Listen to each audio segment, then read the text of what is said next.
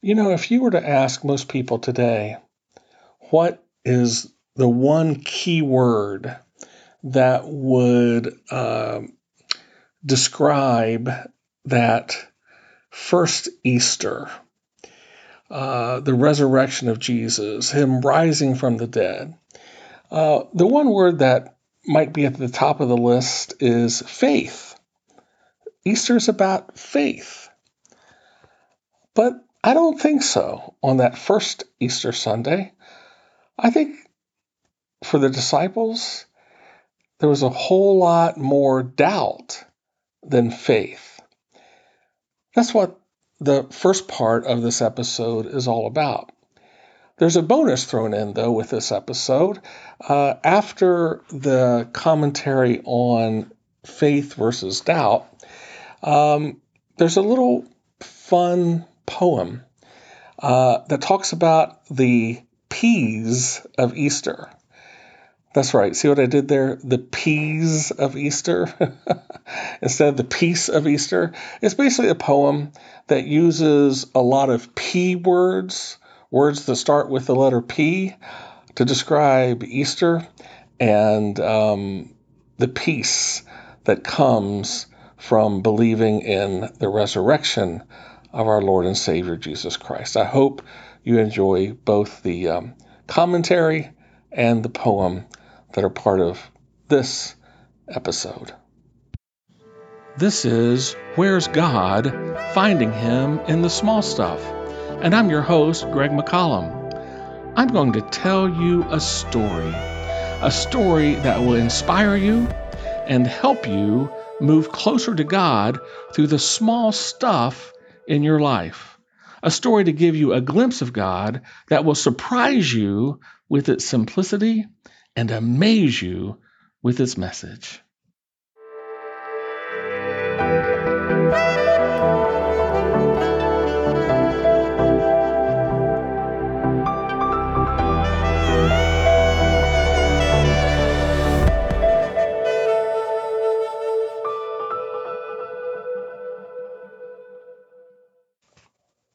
Easter faith is a pretty faith. We dress up our Easter faith today. We put a new suit on it or a brightly colored bonnet. It is pretty and easy, perhaps too much so. The Easter faith of Jesus' disciples was not pretty or easy. Theirs was a faith of a bloody cross and a stone covered tomb. During the early encounters on that first Easter morning, the word of the hour was not faith, but doubt. Consider all of the doubt which surrounded that first Easter. Thomas, doubting Thomas, doubted until he saw with his own two eyes. Peter refused to believe the women who returned from their early morning visit to the tomb, exclaiming that Jesus had been raised. He basically said, like, no way.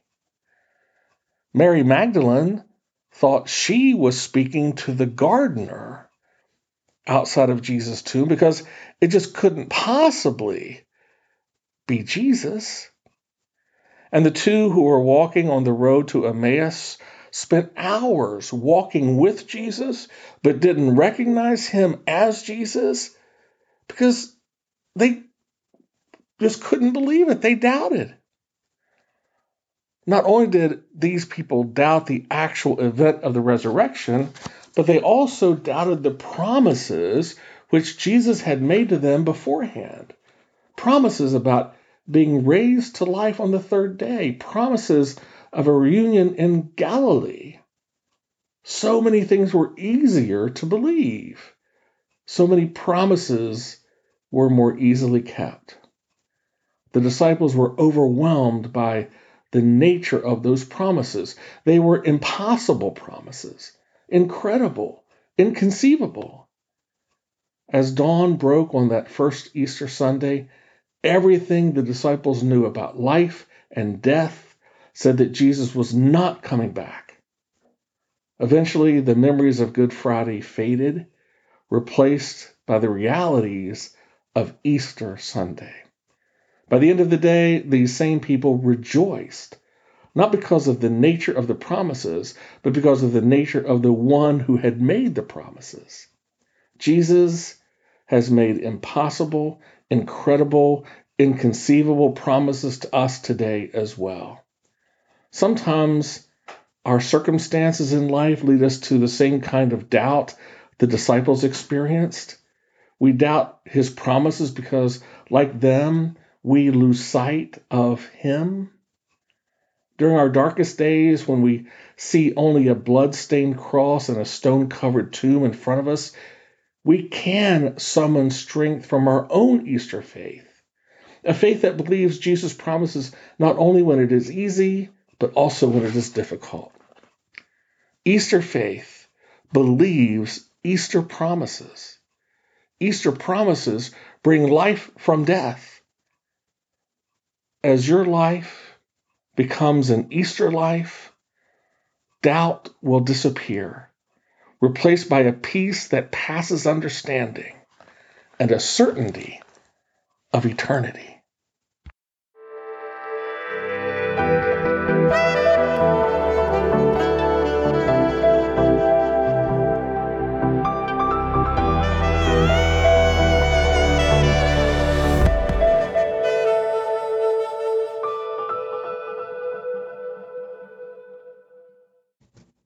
Peas of Easter. Prince Jesus picked a pack of paupers called apostles to portray his power to all people. Those perceiving his presence could pack promises in their pockets, punt problems and pain, and proclaim positive prayers.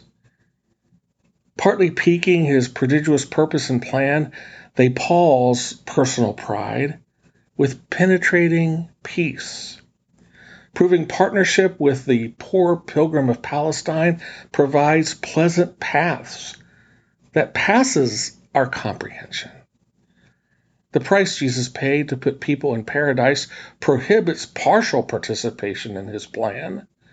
A part of your heart pours loss on the cross, but give him a permanent place and you plumb the precious bloom of the empty tomb. Praise Him. Praise, probe, and partake of Him. Him, period. This concludes today's episode of Where's God? Finding Him in the Small Stuff. Did you know when Jesus was preaching and teaching, he never used words like justification, sanctification, glorification. He never used words like those to describe himself, God, God's Word, salvation, heaven, or eternity. Instead, when Jesus talked about theological concepts, he talked about the small stuff of life. We call them parables today. He did that because his listeners could understand the small stuff. They were living the small stuff every day. It was through the small stuff that Jesus helped people move closer to God. There are going to be no intimidating, scary, or overwhelming theological words as part of this podcast. You'll just encounter things like cups of coffee, home repair, signs on the side of the road, roller coasters, and french fries, all revealing something unique about God, who meets you in real life ways every day. Network.